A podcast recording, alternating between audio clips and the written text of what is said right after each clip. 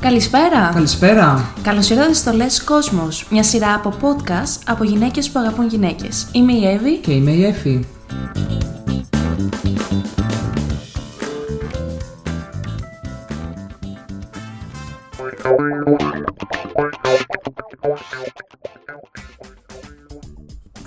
Ξέρουμε, μας πήρε λίγες μέρες να βγάλουμε επεισόδιο. Ελπίζουμε να μην μας κρατάτε μουτράκια. Εμείς σας αγαπάμε παρόλα αυτά, να ξέρετε, ακόμα και να σας κρατάτε μουτράκια. Η αλήθεια είναι ότι αρχικά προέκυψε Πάσχα. Ας ξεκινήσουμε από εκεί. Φίλοι, ψητά, ιστορίες. Ναι, είχαμε κάτι φίλους στο σπίτι για τριημεράκι. Ήταν πολύ ωραία. Ήταν πάρα πολύ ωραία. Ψήσαμε, φάγαμε, γελάσαμε πάρα πολύ. Ναι. Και το χρειαζόμασταν, ξεκάθαρα. Πολύ, πολύ το χρειαζόμασταν. Μετά πήγαμε και μία βολτούλα στο Λονδίνο, γιατί είχαμε κάτι γραφειοκρατικές δουλειές. Προέκυψε και αυτό, ναι. Οπότε σήμερα κάνουμε το comeback μας. Ναι. Με τα δικά σας ερωτικά δράματα. Σε αυτό το σημείο λοιπόν να πω ότι το κορίτσι μου δεν ξέρει τις ιστορίες, δεν τις έχει δει. Για μία ακόμη φορά. Γιατί μου αρέσουν οι live αντιδράσεις της. Οπότε εμείς σήμερα εδώ θα προσπαθήσουμε να λύσουμε τα δικά σας ερωτικά δράματα. Βοήθειά σας, αν μας ακούτε. Επειδή είδαμε ότι πολλοί από εσάς δεν θέλετε να μας στείλετε στο Instagram γιατί είναι το προφίλ σας κτλ. Το οποίο καταλαβαίνουμε απόλυτα. Έχουμε φτιάξει ένα Google Form το οποίο θα ανεβεί στο Linktree. Πολύ σύντομα, είναι μια ανώνυμη φόρμα στην οποία μπορείτε εσείς να μας στέλνετε τις δικές σας ιστορίες. Και αργότερα, τι ωραίο ετοιμάζουμε. Ετοιμάζουμε κάτι πάρα πολύ ωραίο, το σχεδιάζουμε και το συζητάμε καιρό τώρα. Και είναι και ένας από τους λόγους που καμιά φορά καθυστερούμε να ανεβάσουμε και επεισόδιο κτλ. Πιο συγκεκριμένα, ετοιμάζουμε τη δικιά μας ιστοσελίδα που θα έχει συγκεντρωμένα μέσα το podcast μας και άλλα πράγματα τα οποία θα δείτε στην πορεία. Και η Google φόρμα θα μπει αργότερα και εκεί, ώστε να μπορείτε να μας στέλνετε τα ερωτικά σας δράματα, αγαπημένα μας παιδάκια, ανά πάσα ώρα και στιγμή, ανώνυμα, και έρχονται πολλά ωραία πράγματα. Μείνετε συντονισμένοι και δείξτε την αγάπη σας. Και πάμε να ξεκινήσουμε. Για πάμε να δούμε. Λοιπόν, ιστορία πρώτη. Για πάμε. Έχω γνωρίσει μια κοπέλα τον τελευταίο χρόνο, αλλά είναι με άλλη. Με θέλει και τη θέλω, αλλά δεν χωρίζει. Είναι ερωτευμένη μαζί μου και εγώ μαζί της, αλλά φοβάται να ρισκάρει και γι' αυτό μου λέει παραμένει στη σχέση της. Δεν θέλει να χάσει την ασφαλειά της, δεν είναι σίγουρη αν θα πετύχει με εμάς. Εγώ πάλι πιστεύω ότι θα είμαστε το τέλειο ζευγάρι. Είναι το κορίτσι των ονείρων μου. Τι να κάνω, να την περιμένω, πόσο πια. Καταρχάς, η φίλη δεν μας λέει πόσο καιρό τραβάει αυτή η κολόνια. Ισχύει γι' αυτό. Και κατά δεύτερον, έτσι όπως το λέει, όμως το γράφει έτσι λίγο έντονα, καταλαβαίνεις. Θεωρητικά τουλάχιστον δεν νομίζω ότι στον ένα μήνα που θα γινόταν μια τέτοια συνθήκη θα έλεγες «Α, είμαι ερωτευμένη, θα είμαστε τέλειος ζευγάρι» και τέτοια. Ξέρω εγώ. Κατά δεύτερον, ρε παιδιά, μην μπλέκετε με άτομα που έχουν σχέσεις. Ή ακόμα και αν πάτε να μπλεχτείτε, τουλάχιστον ξεκαθαρίστε τη θέση σας ή να ξέρεις τι θέλεις, γιατί σίγουρα δεν είναι υγιές το να πας να μπλέξεις τώρα σε ένα πράγμα που ήδη υπάρχει. Και είναι ήδη μπερδεμένο, ναι. Οπότε ο άλλος ο άνθρωπος που είναι ήδη σε σχέση πρέπει να ξεκαθαρίσει τη θέση του. Και επίσης, πόσο ερωτευμένος είσαι τώρα με τον άλλον, ρε παιδί μου, για να πεις ότι δεν ξέρω αν θα λειτουργήσει. Ναι, δηλαδή, ναι, σε κάθε σχέση παίρνεις χίλια δυο ρίσκα. Τι σημαίνει ότι σου έχει υπογράψει κάποιο συμβόλαιο ότι όλα θα πάνε καλά και ότι όλα θα είναι τέλεια και θα είναι ιδανικά? Σε καμία περίπτωση. Αλλά αν λέει, γιατί εσύ μάλλον φαίνεσαι ξεκάθαρη, αν λέει βέβαια ότι είναι ερωτευμένη και τα λοιπά και δεν προσπαθεί, μήπως τελικά δεν είναι όσο χρειάζεται? Και πόσο να περιμένεις, ρε παιδί μου, βάλε τα όρια σου για να μπορείς και εσύ να συνεχίσεις. Και επίσης, μπορεί όντως να είστε το τελείως ζευγάρι, μπορεί και να μην είστε και να επέλθει η γνωστή απομυθοποίηση που σε ρίχνει σαν να σε κλωτσάνε και πέφτεις στον κρεμό. Οπότε αρχικά εγώ θα έλεγα να θέσεις τα όρια σου. Θέσε ένα χρονικό περιθώριο, δεν ξέρω τώρα πώς λειτουργεί στον καθέναν, αλλά θέσε τα όρια σου και επίσης σκέψου και τον εαυτό σου ότι η άλλη έχει τη σχέση της, όλα ωραία και καλά, σε κρατάει στο περίμενε και σου λέει είμαι ερωτευμένη και τα λοιπά, αλλά δεν γίνεται και τίποτα και εσύ, η ουσία είναι ότι στο τέλος κάθε μέρας είσαι μόνη σου και η άλλη είναι με τη σχέση της, όλα ωραία και καλά. Νομίζω ότι ίσως επειδή είναι κολλημένη και με αυτό το άτομο που είναι ήδη σε σχέση, ότι χάνει και ευκαιρίες από άλλα πράγματα που θα μπορούσαν να έχουν γύρω της. Βέβαια και χάνεις. Ελπίζουμε, ναι, να το ξεπεράσεις γρήγορα. Καλά, δεν είναι αρρώστια. Δεν είναι αρρώστια, αλλά δεν σε αρρωσταίνει αυτό το πράγμα στην καθημερινότητά σου με το να περιμένεις τον άλλον και να λες «Αχ, θα χωρίσει σήμερα» ή «Δεν θα χωρίσει» ή «Τι θα κάνει». Για μένα είναι ξεκάθαρα προβληματικό το ότι πας να μπλέξεις με ένα άτομο που είναι ήδη σε σχέση. Ήδη σε σχέση, δεν είναι καν ότι χώρισε. Όταν θα είστε μαζί, αν όλα πάνε καλά και είστε μαζί. Μετά τι θα κάνει, ας πούμε, δεν θα έχεις εσύ το φόβο ότι «Α, τώρα είμαστε μαζί, είμαστε ωραία, αλλά αν βαρεθεί μπορεί να βρει κάποια άλλη και να μ' αφήσει». Αυτά είναι δείγματα ανθρώπου και για μένα αυτό είναι red flag κατευθείαν, δεν είναι να πας να μπλέξεις. Παρ' όλα αυτά, αν όντως πιστεύεις ότι, όπως μας λες, ότι είναι το κορίτσι των ονείρων σου, θέσε όρια.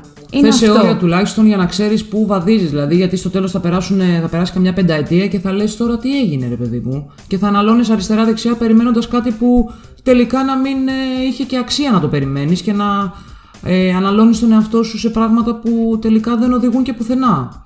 Για μένα προσωπικά, αν ήμουν στη θέση της κοπέλας, ήταν ξεκάθαρο thank you next και μόνο το ότι έχει σχέση. Βέβαια. Αλλά από εκεί και πέρα, ρε παιδί μου, αν έχετε κάποια προϊστορία, κάτι, ρε παιδί μου, δεν μας λες ακριβώς τι έχει συμβεί, δεν ξέρουμε λεπτομέρειες.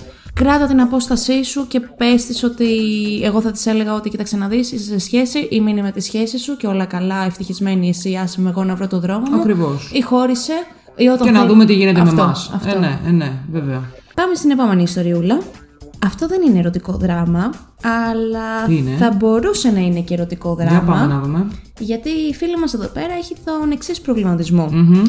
Δεν βρίσκω μαγαζί που να μου αρέσει. Όλα τα γκέι μαγαζιά της Αθήνας, είτε δεν είναι το στυλ μου, μουσικά, αισθητικά, ποτά κτλ. Mm-hmm. Ή δεν με κάνουν να νιώθω safe και χαλαρή εντός τους. Τι συμβαίνει με την γκέι νύχτα, είναι ο γυαλός στραβός ή στραβά αρμενίζω εγώ? Και λέω ότι θα μπορούσε να είναι ερωτικό δράμα, mm-hmm. γιατί εφόσον δεν βγαίνει, έχει και λιγότερες πιθανότητες να γνωρίσει τον έρωτα της ζωής της. Ισχύει και αυτό βέβαια, εντάξει, τον έρωτα της ζωής μπορεί να τον γνωρίσεις από 1.002 καταστάσεις βέβαια. Να χαλάσει, ρε παιδί μου, το λεωφορείο. Να χαλάσει το λεωφορείο, ναι, διάφορα πράγματα γνωστών. Ναι. Τώρα κοίταξε να δεις τώρα, ρε παιδί μου, και εσύ κανένα μαγαζί δεν σ' αρέσει, δηλαδή το. Ξέρω, νομίζω υπάρχουν πολλά μαγαζιά, άλλα είναι πιο νταπαντούπα, άλλα είναι πιο χαλαρά, άλλα είναι πιο να πας για φαγητό και κρασί. Δεν νομίζω τώρα κανένα δεν σ' αρέσει, ρε παιδί. Άνοιξε ένα δικό σου και κάντο όπως θέλεις. Έτσι. Αυτό. Τέλειος. Τώρα κανένα μαγαζί, ρε παιδί μου, δες το κι εσύ λίγο αλλιώς. Μήπως δεν σ' αρέσει η παρέα που πας, μήπως δεν ξέρω. Εντάξει, μην τα πάρεις κιόλας βάρνα κάθε μέρα, ρε παιδί μου, και ξενυχτάς από εδώ και από εκεί. Αλλά εντάξει, δώσ' τους μια ευκαιρία, δες το λίγο αλλιώς. Κανένα από όλα τα μαγαζιά που σου αρέσουν δεν παίζει, ξέρω εγώ, έστω λίγο ωραία μουσική ή να έχει ωραία ποτά ή δεν ξέρω. Κανένα. Δεν ξέρω, για μένα είναι η παρέα και όχι το μαγαζί. Πρώτα η παρέα. Σίγουρα είναι η παρέα, βέβαια, δεν το συζητώ. Άνοιξε το δικό σου μαγαζί. Άνοιξε το δικό σου. Αυτή είναι η συμβουλή. Και θα έρθουμε κι εμείς. Έτσι. Άνοιξε το δικό σου. Λοιπόν, επόμενη ιστορία. Φοβάμαι να κάνω coming out, αλλά η κοπέλα μου με πιέζει. Είμαστε 1,5 χρόνο μαζί. Εκείνη είναι out σε φίλους, δουλειά και οικογένεια, αλλά εγώ δεν μπορώ να το πω ούτε στη δουλειά ούτε στους γονείς μου. Μάλιστα. Το πρόβλημα είναι ότι δεν μπορώ να τη φέρω σε επαφή με φίλους από τη δουλειά, γιατί θα καταλάβουν πως είμαστε ζευγάρι. Η κοπέλα μου φαίνεται λεσβία, κοντά μαλλιά, αντρικό στυλάκι κτλ. Και όταν κανονίζω κάτι μαζί τους, θα πρέπει να μην τη συμπεριλάβω. Έχει τύχει να κοιμηθεί στο σπίτι μου και την επόμενη μέρα να έχω καλεσμένη για καφέ μια φίλη από τη δουλειά και να τη φυγαδεύω άρον τον άρον για να μην συναντηθούν στην έσοδο. Ούψι. Δεν ξέρω αν θα είμαι ποτέ έτοιμη να κάνω coming out σε άλλους, αλλά δεν θέλω και να τη χάσω. Μάλλον όμως σας αξίζει κάτι καλύτερο. Τι λέτε? Κοίταξε τώρα να δεις τώρα, αυτό είναι πολύ μεγάλο θέμα. Κοίτα να δεις τώρα, όταν εσύ είσαι στη φάση που οι δικοί σου, ο κύκλος σου και τα λοιπά το ξέρουν, είσαι άνετη, έχουν περάσει κάποια χρόνια και τα αρχικά. Βασική πληροφορία θα ήταν να ξέραμε ηλικία. Πόσο καιρό, στην ηλικία. Πόσο καιρό έχεις αυτή τη σχέση, αν έχεις κάνει το. Πόσο καιρό, 1,5 χρόνο λέει. Ναι, 1,5 χρόνο μαζί, ναι. Οκ. Και εσύ τι, ήσουν πάντα έτσι, δηλαδή έχεις ξανακάνει πάλι σχέσεις με γυναίκα και ήσουν πάλι έτσι. Εντάξει, λίγο βασική. Δεν έχει σημασία γι' αυτό όμως. Είναι 1,5 χρόνο μαζί, η κοπέλα της έχει κάνει το coming out της στην οικογένεια και τους φίλους της, και εκείνη δεν το έχει κάνει και μάλιστα λίγο την κρύβει, φοβούνται μην τη δουν οι συνάδελφοι από τη δουλειά κτλ. Θεωρώ ότι αυτός που είναι ήδη out and proud, θεωρώ ότι επιβάλλεται να δείξει ένα χι σεβασμό μέχρι ένα σημείο. Δηλαδή τι εννοώ. Όταν η άλλη δεν έχει κάνει το δικό της coming out και εσύ το έχεις κάνει και είναι όλα κομπλέ και έχεις περάσει τις όποιες δύσκολες καταστάσεις με γονείς, μπουρουμπουρου κτλ. Που έχουμε πει 1.000 φορές, επιβάλλεται να το σεβαστείς και να της δώσεις χρόνο. Όμως, κατά τη δική μου γνώμη, αυτό έχει ένα όριο. Δηλαδή, εμένα δεν θα μου άρεσε η σχέση μου που παρόλα αυτά δεν έχει κάνει το coming out της και τη σέβομαι, και το σέβομαι μάλλον αυτό, δεν θα μου άρεσε καθόλου να με κρύβει. Ναι. Δεν θα μου άρεσε καθόλου το να, αυτό όπως είπε, το να τη φυγαδεύεις. Γιατί από ένα σημείο και μετά θέλει και ο άλλος να νιώθει την ασφάλεια ότι υποστηρίζεις τη σχέση σας που, και την επιλογή σου. Και την επιλογή σου βέβαια, που ξέρουμε όλοι τι bullying τρώμε και τι hate τρώμε, οπότε μπαίνοντας σε μια σχέση θέλεις να νιώθεις μια χή ασφάλεια. Ναι. Δηλαδή εμένα δεν θα μου άρεσε να ξέρω ότι δεν μπορώ να συναντήσω, να γνωρίσω κάποιον φίλο σου, ναι, επειδή μπορεί να φαίνεται ότι είμαι λεσβία ή επειδή είναι γνωστό το ότι έχουμε σχέση, ξέρω εγώ. Δεν θα μου άρεσε. Απ' την άλλη θα το σεβόμουν, αλλά μέχρι ένα σημείο. Μωρέ, ξέρεις τι, okay, το καταλαβαίνω απόλυτα ότι δεν θέλει να μαθευτεί και τα λοιπά.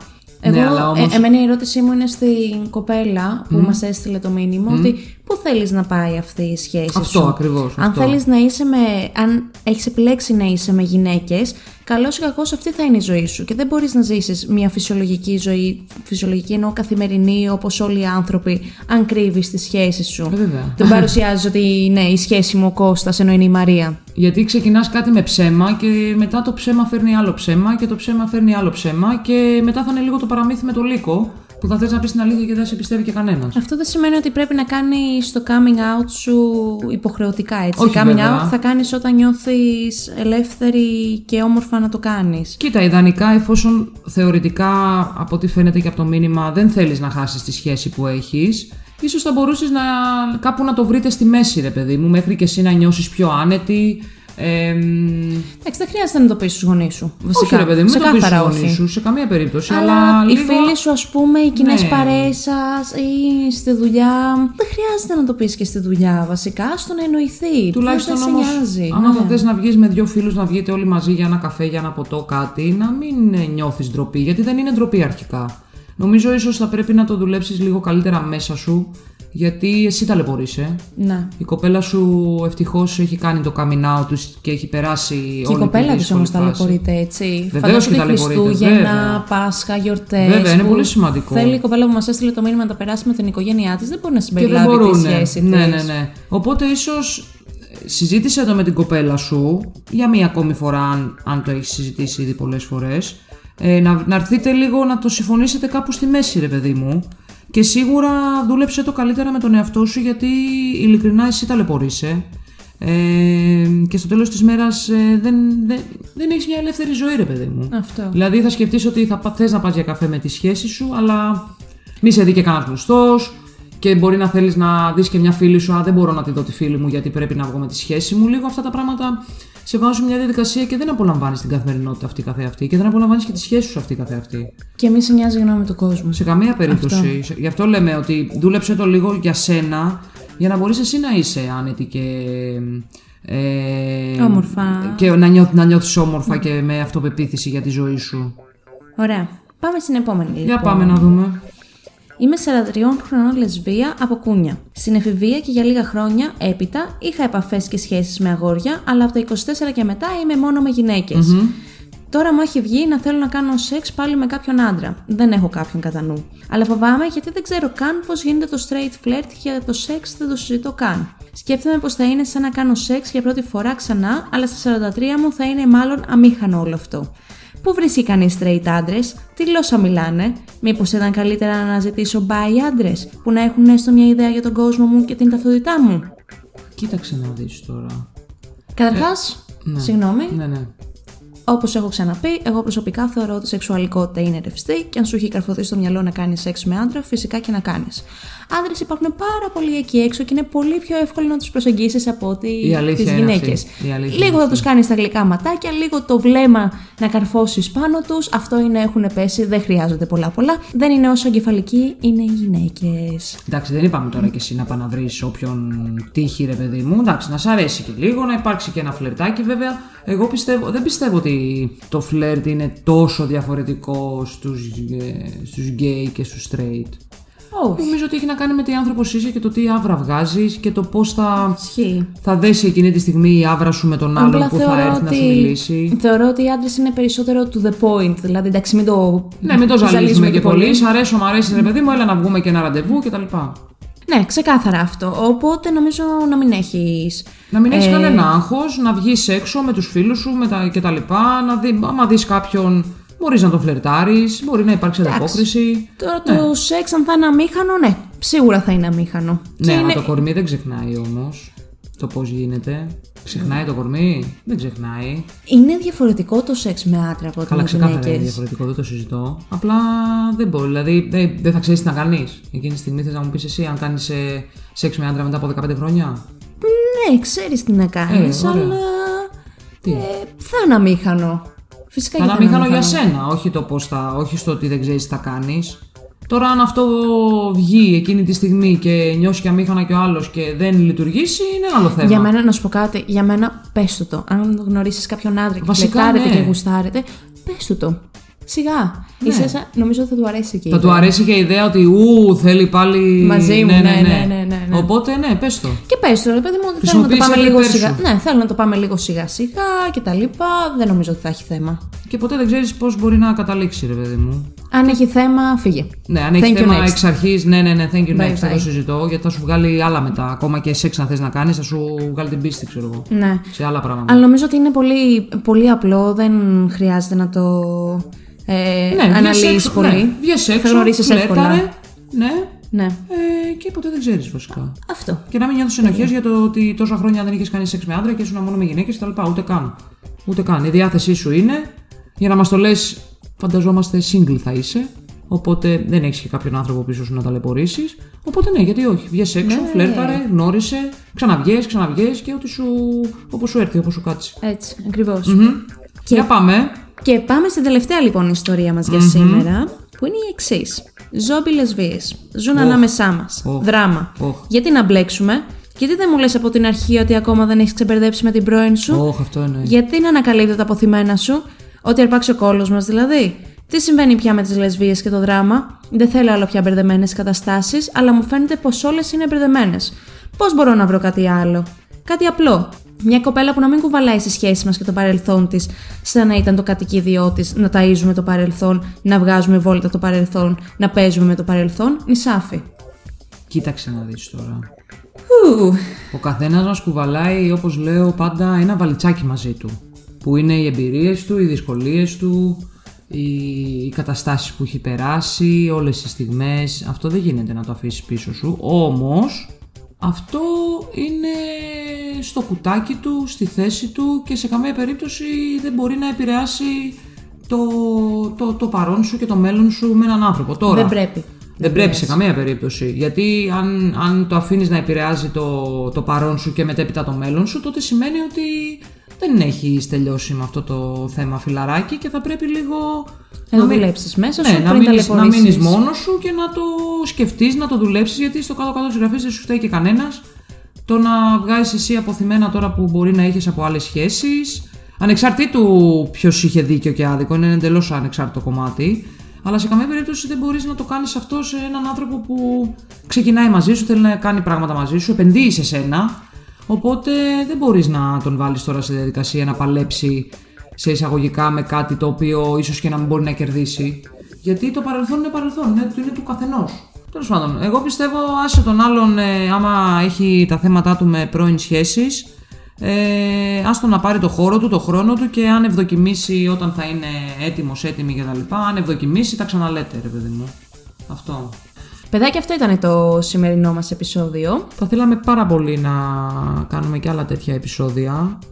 Όπως είπαμε, έρχεται και Google Forms και όλα ανώνυμα κτλ. Και πραγματικά ελάτε να συζητήσουμε ό,τι θέλετε. Μαθαίνουμε κι εμείς, δεν είμαστε οι σοφοί Κινέζοι γέροντες. Βέβαια μαθαίνουμε.